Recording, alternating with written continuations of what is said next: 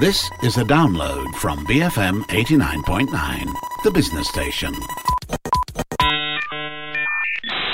Hi, I'm Ahmad Fuad Rahmat and welcome to Night School, the show that explores key themes in history, the social sciences and the humanities. We critically unpack theories, frameworks and social phenomena, the better to understand how society works. Each week, we discuss a classic text, theme or an idea that we hope to shed light on the world around you. This week, we're going to talk about socialism, particularly in light of an upcoming conference that's going to happen on the nineteenth. And joining us to do that are two of my comrades from Parti Sosialis Malaysia, the organization that's organizing the conference. We have legendary Arul and, of course, Sharan Raj as well from the organizing committee. Welcome to the show. Thank you. Thank you. Yeah. So, um, P S M has this conference every year and every year is a different theme. So, what's the theme for this year? The theme for this year, this is a national socialism. Just an overview of what is socialism. It started first in two thousand five and the organizing committee then itself is the legendary Arul himself. It was done in New Era College in two thousand five. So now this year is the thirteenth year. So this yeah. is what we call the national socialism. We focus more on local topics. Ah, uh, and the one that we're going to talk is something closer. Things like we're going to talk about racism. We're going to talk about Bandung two. We're going to mm-hmm. talk about the youngsters. And then we're going to talk about the one hundred year Russian revolution. Ah, no, we're right. not trying to start a revolution this year. We're going to only talk about this. You're scaring the B F M listeners, you know. This is Business F M, you know. No, but I'm, I'm just trying to make sure you don't on. get arrested. Now, that's very interesting to me because you've had this for so long already. I mean, tell us a little bit about the growth of the party as well, because this is the conference where people can come, get to know the party, and since two thousand five, so much has happened in the country. Tell us a little bit about how P S M has evolved since that time. You see, when we first started in two thousand five, this conference, we were even afraid to put up our party flags because we thought, you know, having an international conference on socialism. Mm-hmm. At that point, P S M was not even registered. Mm-hmm. You know, the, we put in for registration. But I think today, after all these years, we thought it was the right move to call our the party name mm-hmm. Socialist Party. Because at one point, people were afraid to use the word socialist. We brought it back. Mm-hmm. And interestingly, a lot of young people are joining the party, mm-hmm. especially Malay members. At one point, we were afraid Doctor Nasser will be the last Malay in P S M. Yeah, that was you know? my worry for a while too, yeah. But then, you know, today, you even in our central committee, you have people like Aduka, you have people like Wan Zamzili, you have uh, Mat Saman. You have a number of people in the central committee. Mm-hmm. So I think the fear that P S M could not penetrate Malay masses, you know. Mm-hmm. But the young young Malay seems to be interested. Mm-hmm. So I see a lot of positive things yeah. happening. Yeah. Many people thought when we first started that we will be buried within a year. So we've survived quite a bit, mm-hmm. but much more to go. And you've had a lot of gains as well. I mean, the seat in Sungai Siput, Semenyih, I mean, these are... For a small party, those are things to be proud of. I remember going to the first socialism conference, two thousand eleven, and I really thought at that point, well, who's going to come? It's probably just twenty people sitting around table at a mamak or something. But I went and it was the Chinese Assembly Hall and it was surprising that it was almost full, you know. So people are curious. They want to know what alternatives there are. And I think this is why the conference is very important. You know, people get to talk, ask questions directly. And I think the key thing that you mentioned is that people are actually paying attention to youths. Youths have questions about socialism, about right. alternatives, and they're looking for new ideas. And from what I gather, you'll be featuring some young speakers as well. Benz Ali is one of them. Yeah, we have Dennis as well. Mm-hmm. We have one particular session itself just for youngsters. It's Perjuangan Anak Muda, social media atau turun padang. Like a while ago, Arul itself has mentioned, I think the past half a decade, we have seen a lot of youngsters who are becoming very fed up with the current politics. Uh, you only be choosing between the two grand coalition. And then now the youngsters, they want to get involved. And then you see a lot of voices on social media. I think that's very, especially during, especially during on Wednesday night. The moment mm-hmm. the petrol price goes up, the youngsters will be there fighting. Yeah. Yeah. Yep. And then you see young people, suddenly you got like Ashik Ali, you have Anis, then you're hearing a lot of new people, new organization working around from small communities to indigenous people. So they're actually coming down. But now the question is, where are the youngsters more focused? We want to discuss about that. Are they purely on social media or they're turun padang? Mm-hmm. Are they organizing people? Are they protesting? Are they demonstrating? Mm-hmm. And which one of these is more effective? Yeah. Which one is gaining traction? So something we should be exploring because yeah. the politics now are now around the youngsters and these are the biggest people who haven't generation yet to vote, uh, to register as voters. And mm-hmm. imagine if they register as voters, they will be the formidable force. And so, socialists, uh, we want to put the youth in the front. You talk about it. So we have prominent speakers like Bhavani. Mm-hmm. And a lot of them would have definitely remember her. And yeah. then we have Benz Ali from Kuliah Buku, and as well as Jean from Challenger itself. So these mm-hmm. people are very young, prominent people who are having works whether on social media as well as on the ground. So mm-hmm. you want to bring them and let's listen to their view, what they think about the future of politics and what would youngsters prefer, social media or as well as Turun Padang. Yeah. Um, and that's the thing as well about youth in that, uh, and maybe Arul, you can comment about this because there are, you know, young people, they're always very idealistic, they're very curious about the world, and socialism is going to give them that protest element. But then when they are twenty-nine, thirty, bills come in, they get married, they have mouths to feed, you know, they become liberals, you know, at best. They might even become conservative after that. So over the time, over the years, you've become an activist. Like, what's been your experience dealing with youth? Do they stay committed to the cause or do they eventually fizzle out? I think it's a tough question actually, because if you look at the youths today, a lot of them are very, they express themselves very well in social media. Mm-hmm. And they're actually more radical, their views, their feelings, you know, they are sort of liberated, you know, mm-hmm. but they are only maybe liberated with their mobile phones, mm-hmm, mm-hmm. not in the real terms. And I think our challenge is to bring these people up. And over the years, you have seen new kinds of movements like Buku Jalanan, groups like uh, Kuliah Buku, Kuliah Buku and all that. These are the new kinds of movements. And then you got this Dapo, Makanan and all that. We always question whether this can transform into something bigger. Mm-hmm. Whether doing welfare work, you know, do you end there? You know, do you question mm-hmm. why people are poor? Why do you feed people? Yeah, yeah. You know, so we feel that we should bring the challenges above and youth should get more organized. Opportunities are there, mm-hmm. definitely. But I think uh, you have rightfully said that the problems the youth face today are massive, you know. Yeah, yeah. And there's no way, there's no shortcut. They have to take on the system. Yeah. If they want to get better education, cheaper education, better healthcare. I mean, what else is there, you know? Yeah, yeah. They have to fight back, yeah. Sharan, you're the youngest guy in the room. I mean, what's your experience with youth? Is this really a, something they're committed in, or is it just a curiosity, a brief fad? What, what have you mm-hmm. observed? Well, I would like to share a bit my experience lah. I started as well, like what Arul said, we are welfare. We started a small school for Rohingyas mm. when they first came to Malaysia. We were quite broke, but we put all our money and then started. And eventually we started that and we realized it was system and we was talking about some corporate greeds in uh, Arakan state, which is what's forcing them to come. And then we would try to get the government to integrate them. Into, it just didn't work to us. And then eventually that's how we started to come into mainstream politics. That's mm. why I was exposed to P S M, because the two grand coalitions, they were seeing the Rohingya case as only from the racial issues. Mm-hmm. Uh, this also bring back to one of our themes that we're going to talk about. There is Perkawanan di Malaysia. Mm-hmm. Uh, I'll touch about that later on. And that's eventually how I came to mainstream politics. A lot of people who eventually come in because they are doing welfare works, but then they're realizing giving welfare only doesn't stop it. Mm-hmm. We have to end the root at the cause. And that's where they come to the system. So a lot of them, as they realize, they are coming in. And the youngsters also need to eventually will realize that the issue with them, we talk about unemployment or we talk about regressive education, we talk about the regressive healthcare. It's not an individual problem. It's mm-hmm. a collective problem. It's happening because of the policy. And without organizing our together and fighting together, they will not get anywhere. It's mm-hmm. going to get even worse. Yeah. And this is why the youths are realizing, and that's why they said, oh, we have to take a chance. We have to come to politics. We don't have to stand in election, but we have to come forward. We have to voice out. We have to organize the people. So I'm seeing a different trend, like compared to ten, twenty years ago, when I look at my parents, where they were so very ignorant when it comes to politics. The only time politics is we vote.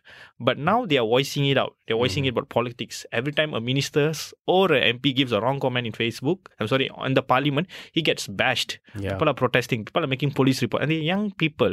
And some of the people you have never even heard about. So I'm thinking they are coming. But in the long term, I think they are... Perjuangan or their mode of expansion might change. Maybe from social media, they might come to the streets yeah. or maybe they themselves will run for election. Yeah. But I do really hope a lot of them will not fizzle out. Yeah, because social media helps in that Bernie Sanders, Jeremy Corbyn, they became popular largely out of social media, you know, and then Malaysians who use social media, they see about, you know, why Sanders using the word socialism, he's not afraid of it. So I think that helps a lot. But I think uh, the other challenge, and this is where the other forum you organize is very interesting, is that Malaysians are still thinking largely in terms of Malay Chinese Indian, Malay Chinese Indian. Every issue is about Malay Chinese Indian. But how do you make that paradigm shift? You know, because that's the way we're entrenched to think, right? But then you want to say, no, we have economic problems that we share together. We're on the same boat when it comes to not having control over work, about not having control over the economy. So how do you make that paradigm shift? I think for Malaysia, this is the most major challenge. And it's also a problem because Malaysia, the Malay population is only fifty-three percent. So in that sense, the insecurity can really be built up compared to like Singapore, where the Chinese might hold a big majority, or Thailand, the Buddhists, or Indonesia. And also Malaysia, we are in a difficult position. And our racism is political, it's institution. So you have to take on the system. You have to take on them to resolve problems. If you look at before nineteen sixty-nine, when the left parties were there strong, you had class politics in Malaysia. Mm-hmm. After sixty-nine, after the new economic policy, it's completely shifted to racial politics. That's why you see every coalition of the opposition fail yeah, yeah. on racial issues. Even why you don't want to have local government elections, the reason given by Mahathir was it will be been by the non-Muslims mm-hmm. in, in urban areas.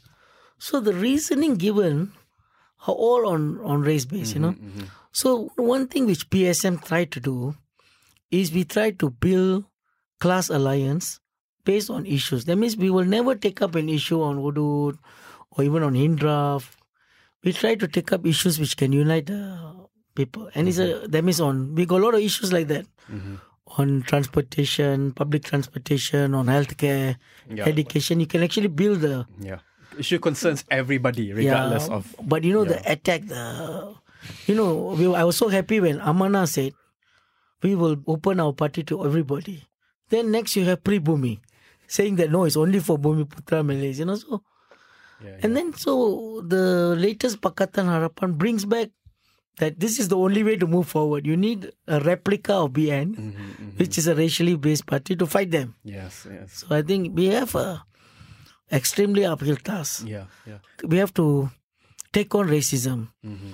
And I think one of the way is to build an anti-racism movement. Mm-hmm, mm-hmm. And I think that's very important. Do you sense that Malaysian youth, because, you know, they're no longer so easily consumed or taken by the post-sixty-nine trauma, right? People who were born in nineteen ninety-five, ninety-six, you know, it's such a long time ago, May sixteenth. Like, do you think that youths today are less persuaded by racial politics, or do you still think it's still much of the same? It depends on their particular location. Judging my band experience, when it comes to urban area and semi-urban, they have been mixing well with their non-racial base. So mm-hmm. there is a bit more, they understand them more. The unity that we talks about, it exists there more. But when you go to rural area where they've been staying within their community, they have a higher tendency to be a bit more prejudiced. Mm-hmm. But once they come out from their shell, what we realize, some of these rural areas, when they come and they mix with another people, when they get help in times of need, they realize like, oh, these people are good people. Mm-hmm. They might be different color, they speak different language, but they're good people. Mm-hmm. And that's where eventually the realization come. The younger generation particularly, I think, is a bit more integrated. They don't take racial too seriously. But I think religion still plays a very strong mm-hmm. role. Mm-hmm. I think that race base is not there, but the religion is still there. Mm-hmm. They're still feeling a bit of prejudice towards the non-religion is there. But yeah. I think overall, compared to the nineteen sixties now, we are definitely doing yeah. better. But I'm sure we can do better. Yeah. The only thing now is we need to take the racism out of politics, which is why our first topic itself, which Arul also will be there, is Perkawanan Malaysia Sampai Bila. Mm-hmm. When do we going to end right? racism in game, Malaysia? Right? Yeah. And one of the key things that Arul himself is going to speak about is politics Perkawanan Malaysia. Mm-hmm. He's being a very long time being in politics. He would know better than many people. Mm-hmm. And we got Prema Arasan from Tenagita. She'll be speaking about the prejudice and the discrimination faced by the refugees as well as mm-hmm. the migrant mm-hmm. workers. They are also facing that, and we think it rooted causes because of the racism in Malaysia. Mm-hmm. So then we feel prejudice at them. Mm-hmm. So Prema Arasan will be talking on behalf of uh, Tenagita, and then we got Adli Zakwan from Pusat Komunikasi Masyarakat. He's also going to speak about uh, the racism issue in Malaysia. Mm-hmm. So the very first topic of the day will be the hot topic, yes, which is racism. Yes. And what time is that panel? That is going to start at nine thirty. Oh, okay, nine thirty. Okay. So it'll be very interesting. I'm sure you yeah. guys should be coming early just to listen to that, especially to Arul. And uh, just to clarify, how much is the entrance fee? The entrance fee is ten ringgit. We'll be starting registration at nine, but we do hope that people should come early to get get their seats, because seats are a bit limited. We're also providing child care from the age of three to ten years. Oh, interesting. First yeah. time. Interesting. First time. Yeah. And where is this again? It is Kuala Lumpur, Selangor Chinese ah, Assembly Hall. Hall. It's along Jalan Maharaja Lela, mm-hmm. nearby Maharaja Lela Station, Kuala Lumpur monorail. So mm-hmm. we advise a lot of our visitors to take the monorail, use the public transport. Let's go green from this time itself. So now one last question before we take a break. ten ringgit, what do you get? You get lunch yes. provided? Okay. We'll provide you with lunch. Yeah. T-shirt, calendar, don't no. Nope. All right. This year we'll use it for the election campaign. Okay. save, right. save some money. Let's take a break for now. We'll come back to talk more about the socialism conference this weekend, Sunday uh, on nineteenth, basically from morning to afternoon, late afternoon. We'll be talking about so many topics related to building socialism in Malaysia, from racism to the new youth. Joining us to do that is uh, Sharan and Arul of Parti Sosialis Malaysia. I'll be right back. I'm Ahmad Fuad Rahmat, and this is Night School on B F M eighty-nine point nine. B F M eighty-nine point nine, listening to me, Ahmad Fuad Rahmat, and joining us this week are two activists from Parti Sosialis Malaysia, legendary Arul, of course, up-and-coming Sharan, and they are going to talk to us about Socialism twenty seventeen, their conference happening on the nineteenth at the K L Chinese Assembly Hall. And it's going to just be ten ringgit for a full day of conferencing, lunch provided, and you're very much welcome to join the event and the discussions. So in the first part of the show, we talked about how Parti Sosialis Malaysia is still a young party, but you've made steady gains since two thousand five. And typically, this conference is a good way to know the party as well and to know more about your work. And one of the questions that I keep hearing uh, about P S M, and this is often asked as a challenge, is that you got to learn D A P's lesson. D A P was small party. The Tony Puas and the Bians joined much later, right? Yeah, yeah. The Urban Liberals joined much later. But before that, it was still a grassroots party dealing with the urban Chinese working class. But then when they became mainstream, they have to play the mainstream game. They have to have a position on Hudud, position on Islamic State. I know it's still early days for P S M, but do you foresee that problem one day when, because you want national power eventually, you have ambitions at that level, how will you maintain your grassroots identity that you have achieved and proven at a small level? How can you maintain that at a national level? Have you thought that far, or is that still a bridge you're not thinking of crossing yet? No, I think P S M has come out with a lot of policies, you know, compared to many other parties. We have talked about small and medium, you know, industries. What do we do with them? We have talked about environmental. You know, we're going to have a conference soon to discuss on energy, energy policies for Malaysia. We are discussing about defense, you know. So I think, though we are not very near to power, but I think by end of this year, we're going to come out with a thing about rural poverty, because we did a study in the rural areas, the fishermen, the Felda schemes and all that. So we have a program. But I think a party, whether it's coming top down or bottom up, you know, I think that is fundamental. Mm-hmm. As long as we have democratic participation from below, that means the farmers. This is how even today, the workers or any area we organize in Kepong or in Jinjang or what, it is very rooted through a participatory kind of democracy. Mm-hmm. And I think that is very important for a party. Mm-hmm. That is why that, you know, we, we talk about declaring asset. You know, people like Doctor Jay Kumar have to set such, you know, he can't stay in a, as a member of parliament. He's forced to stay in a Y M C A than in a four-star hotel where he's entitled. Mm-hmm, because mm-hmm. I think the party has all this in policy. Yes. Because yeah. we want to set the standards. And I think as we grow bigger, these are problems. And I think we have we understand these problems. Some of the policies of the party on democracy is the lesson learned by the M C P, you know. Mm-hmm. Because the M C P was very top-down. People who had dissent were not allowed, you know, they might be in front of firing squad. Yes. So in P S M today, it's very even it's so difficult to even take disciplinary action against a member, because we made it so difficult for the top, the central committee to. So I think that these are very important lessons. And I think as long the party is, you know, grounded and common people have the biggest say in the party, because we don't even have a state level, we mm-hmm. made it that the branches are the most important component of the party, and the national committee and the Congress decides most of the policies, not the central committee. Mm-hmm, mm-hmm. So if we can maintain that as the party grow big, and I think there will be some form of check and balance. Mm-hmm. That's the other challenge too, in that you want to be local and grassroots, but you also want to be international, socialists or internationalists, right? And one of the forums you have is on Bandung, right? Now, why do you think is relevant after so many years to ask the question about Bandung? Well, when the first Bandung was found, unfortunately Malaysia was not part of it at the time. It was mainly by all these third world countries. They had this spirit that say, let's not follow the second world, let's not follow the first world, let's have our own independent identity. Yeah, and there was Sukarno, Nkrumah, Nasser, yeah. Nehru and all of these people. Uh, yeah. So they built that identity that let's not fall to imperialism pressure. Let's build our own identity. Let's build our kind of economy, a self-sustainable kind of stuff. But when you look after many, many years, what happens after the Soviet Union failed, when you have the Americans being the sole superpower, the neoliberal agenda, or what we call the neoliberal capitalism, is so widespread. They have able to break a lot of these third worlds and non-aligned movements that they are now caving into them. And the support, solidarity support between the third world countries is actually very, very low. And this is the reason why we have now the race to the bottom, mm-hmm. where the tax is going down, underpay your wages, just because you want capital to come in. So this was actually, uh, the whole thing of Bandung two is to see how we can build it in the ASEAN level first, mm-hmm. or in the Nusantara level first, among us, so mm-hmm. that we stay together and we don't cave into their pressure and try to build solidarity together. We try to exchange. We have might have something better than us. We might have something we can trade in to meet each other need, rather than exploit each other's need, which mm-hmm. is what the current system is doing. So we meet each other's need in a very socialistic manner. Mm-hmm. And we wanted to propose this idea to people, which is why the Bandung two talk idea came in. It was first spoke in our Congress, and then now we are trying to mainstream it. So one of the key people will be speaking, you look, it would be Doctor Jay Kumar, which is the Sungai Siput M P.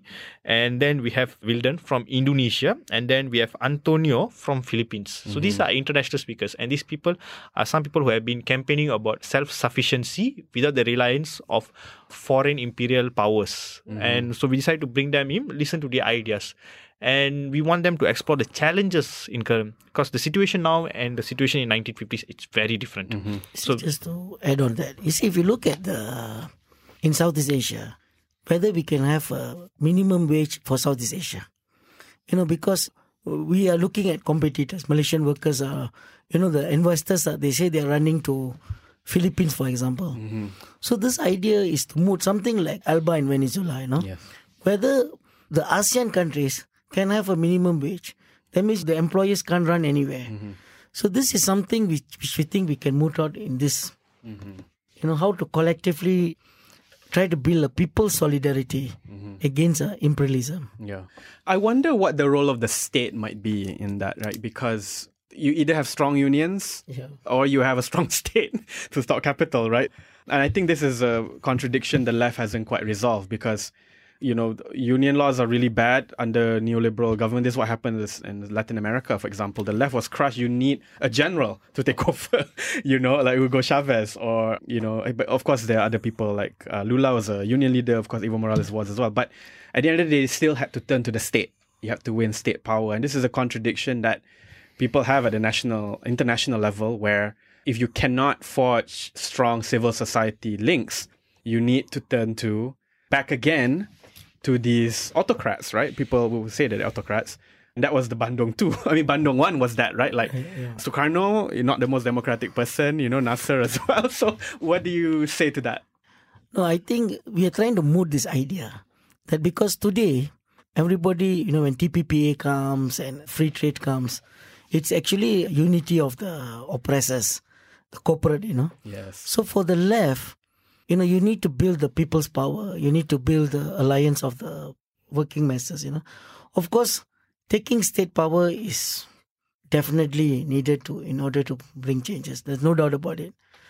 But the whole question is, you know, the left, the socialists never keep quiet. Yeah, yeah, you know, yeah. you we keep, keep debating whether socialism in one country or, you know, is a permanent revolution. Yeah, yeah. But you don't keep organizing, you know. Yes, so in yes. that scale, these are questions, yes, we need to capture state power, but then what do you do in between, you yes, know? You have yeah. to do everything else. Yeah. And, you know, suddenly, you, you know, you, we never thought uh, Jeremy Corbyn will become opposition leader yeah. and then suddenly, you know, almost winning power in Britain. Yeah. Something which Marx would have thought would take place in an in a industrial country, you know? Yeah. So a lot of things. Yeah. A lot of surprises, you yeah. know, a lot of setbacks as well. Yeah. So I think, yeah, we are, we are at that stage. So Yeah, that's true. I think it has to be at both levels, or else then we're just relying on... I mean, this is where I think Duterte divides a lot of the leftists, right? Is he left? Is he not? You know, or, you know, where is he? But the other thing as well is when you talk about global capital, now that the U S and E U, they seem to be unstable, they're not quite sure if they can sustain. I don't. I think the world realizes that the West, the global capital of the West that we knew it before, is under threat. And in fact, it might not even recover. But you have the rise of China, right? Where do you put China in the history of all this, right? Is it a part of them, or is it trying a different block? I mean, uh, because the reason why Bandung happened was because there was no other alternative outside, right? So the small countries needed to come together. But now you have China building stadiums in Africa, building railroads. You really have that alternative world coming out of the old empires, right? So how do you position geopolitics today? No, I think China is is really um, it couldn't be a big superpower. It's already almost there, you know. And I think this would, would see China companies are also exploiting a lot of people in Africa, yeah, yeah. and you know. So the problem of the U S China war, you know, I think this is something which we will have to look. Mm-hmm. And I think this always happens in history, you know, superpowers fighting each other, yeah. you know. And why do they fight each other? Because they want to make more profits. Mm-hmm, mm-hmm. How to make more profit? They have to screw up more people up, mm-hmm. you know. So they might be just ganging up, finding new partners, gang up and screw up the people, mm-hmm, you know. Mm-hmm. So I think ultimately, you know, the whole struggle of the ninety-nine percent becomes very relevant today. Yeah, yeah. You know, even in the U S or in, in China and all that. Yeah. So I think we are heading towards that. Yeah. Towards... You know, and I think this is a part of the process. And I think uh, China will become soon a full-blown capitalist, you know. And yeah, but it's weird that at the recent Party Congress, Xi Jinping is like saying, no, this is communist idea. Yeah, yeah. It's very weird. But you know what they'll say, though? They'll say it's all Stalin's fault, you know. But this is where your other panel on the Russian Revolution is very interesting, right? Because it's the one hundred years Russian Revolution, mm-hmm. uh, October uh, last month. So... Why this topic? Why include this topic in light well, of the others? First, this year marks the one hundred years since the Bolshevik Revolution, one of the most important point of history in the world. That's one. Although Soviet has collapsed in the nineteen nineties, but we have seen a lot of impact. The past one hundred years, how much it has influenced people, it's worked. Whether you talk about its contribution to science and technology, whether you're talking about making education free, healthcare, we have seen that that impact. A lot of things could be discussed. Like if you look prior, before the Tsarist Empire, as well as a post-revolution, you could actually see how fast the Soviet or the Russia have actually progressed well, making education free, people start to become more intelligent. Things get better. Suddenly, going to space. Oh, they yeah. were the first people to put a basketball-sized satellite, mm-hmm. and the mark of the first space race. Mm-hmm. So no, these, but, but also like things like abortion, mm-hmm. gay rights. You know, I mean, who would have expected in nineteen seventeen? You know, Western world is talking about it today. Yes, people are fighting about this, but in nineteen seventeen, they are talking yeah. about those kind of rights. Yeah, you know, yeah. It's really amazing, and the relevance remain throughout. I mean, they were very, very strongly behind the anti-apartheid struggle. Correct. Yes. When the West was in bed with Israel and South Africa. So yeah. They represent the very fundamental of class struggle. And we want to talk about it today. We don't want people to forget about it. They wanted to know that a lot of things that we gained today was from that as well. Mm-hmm. We want to take a cue from that. Of course, we're not trying to start a revolution. Even Sivarajan mm-hmm. has mentioned a few days ago in the media, we have no intention of starting a revolution. But we wanted to talk. Every There's something we can learn from them. Even it's been one hundred years, but a lot of things we took cue from them, but we are fast forgetting it along mm-hmm. the time as progress, because the current doctrine is saying that, you know, so it doesn't work, communism doesn't work, there's nothing for us to learn from them, they're bad guys. No, but there are a lot of, lot of things. They, they were a very fundamental of a successful class struggle. Like some of the key people we're going to talk is Peter Boyle. He's from Socialist Alliance Australia. A very interesting, our comrade. We actually were very thankful, even we called him at the very last minute. He agreed to attend. And then we have Lechmi Devi from P S M. She have done a lot of studies on the Russian Revolution itself. And then we have Jeremy Lim from Imagine Malaysia. So mm-hmm. these are people who have been looking through history, looking through the Bolshevik Revolution, the past, the present, and the future. What are the contributions? Mm-hmm. So this is something very interesting. And I really think people should come and listen, because mm-hmm. you won't get this in Malaysian history book. Definitely, definitely. It's definitely not in the history book. Yeah. And if you don't, uh, without Russian Revolution, you're not going to have decolonization in Africa that inspired so many African revolutionaries mm. or the revolutions in Latin America even, which then produced Che Guevara and produces an icon for everybody till today, yeah. right? Yeah. But also in, in Malaysia, you know, Tan Malaka, yes. you know, all this. Yes. People, you know, it all started with the Third International, mm-hmm. which is how, you know, came out from the Russian Revolution as well. Mm-hmm. Mm-hmm. So I think it's uh, important to look at it. It's a very important thing, worker state, how they came to power as well as how they failed to yes, keep power, yes. you know, to stay in power. You know? Well, there are lessons to be learned as well. And mm-hmm. I think if you look at politics today, I think why Russia eventually produced another strongman is because they know that despite Glasnost, Perestroika, despite giving the West what they wanted, the West just didn't care anyway. I mean, Yeltsin, they had Yeltsin was basically a Western puppet there, yeah. and they still bombed Yugoslavia. Yeltsin was pleading, begging them, don't bomb Yugoslavia. You know, I already liberalized. What else do you want? They said, I bomb Yugoslavia anyway.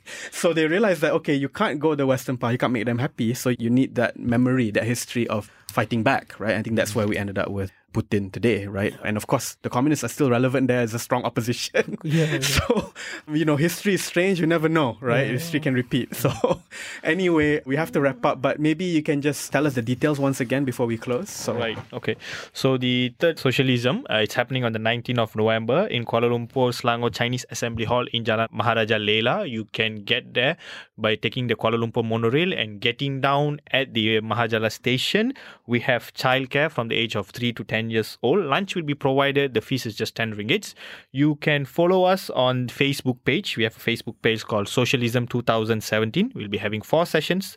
The first session will start at nine thirty. It's Perkawanan Malaysia Sampai Bila. We have speaker of Adli Zakwan from Komas, Arul Chairman P S M, Prema Arasan from Tenagita. The second one will be Bandung two, Membina Semula Gagasan Anti-Imperialis Nusantara by Doctor Jay Kumar, Sungai Siput M P, Wilden from Indonesia, Antonio from the Philippines. And the third sessions will be after the lunch is Perjuangan Anak Muda, Social Media dan Turun Padang by Benz Ali, Bawani from P S M, and Jean from Challenger.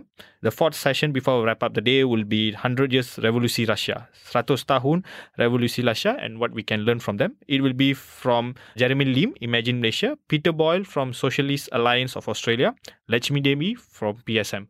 All right, wonderful itinerary, and you know it's Sunday too, so do drop by. There'll be bookshops, oh, okay. T-shirt sales, and you know some left souvenirs, yeah. the only place to grab it. Once a so year, it's Arul doing a sales pitch. Yeah. yeah. But thanks again for sharing us the details about this. Of course, it's a good platform to know about your party, which is really offering a refreshing alternative. And this conference is a good way to know your party and your ideas. So thanks again, Sharan. Thanks again, Arul, for joining us. Do email the show if you want to, b f m night school at gmail dot com. Look us up on Facebook too. Night School, type that on search space and you'll find the page. Download our app at the Apple App Store and Google Play. And once again, I'm Ahmad Fuad Rahmat and this is Night School on B F M eighty-nine point nine, the business station. Thank you for listening to this podcast. To find more great interviews, go to b f m dot m y or find us on iTunes. B F M eighty-nine point nine, the business station.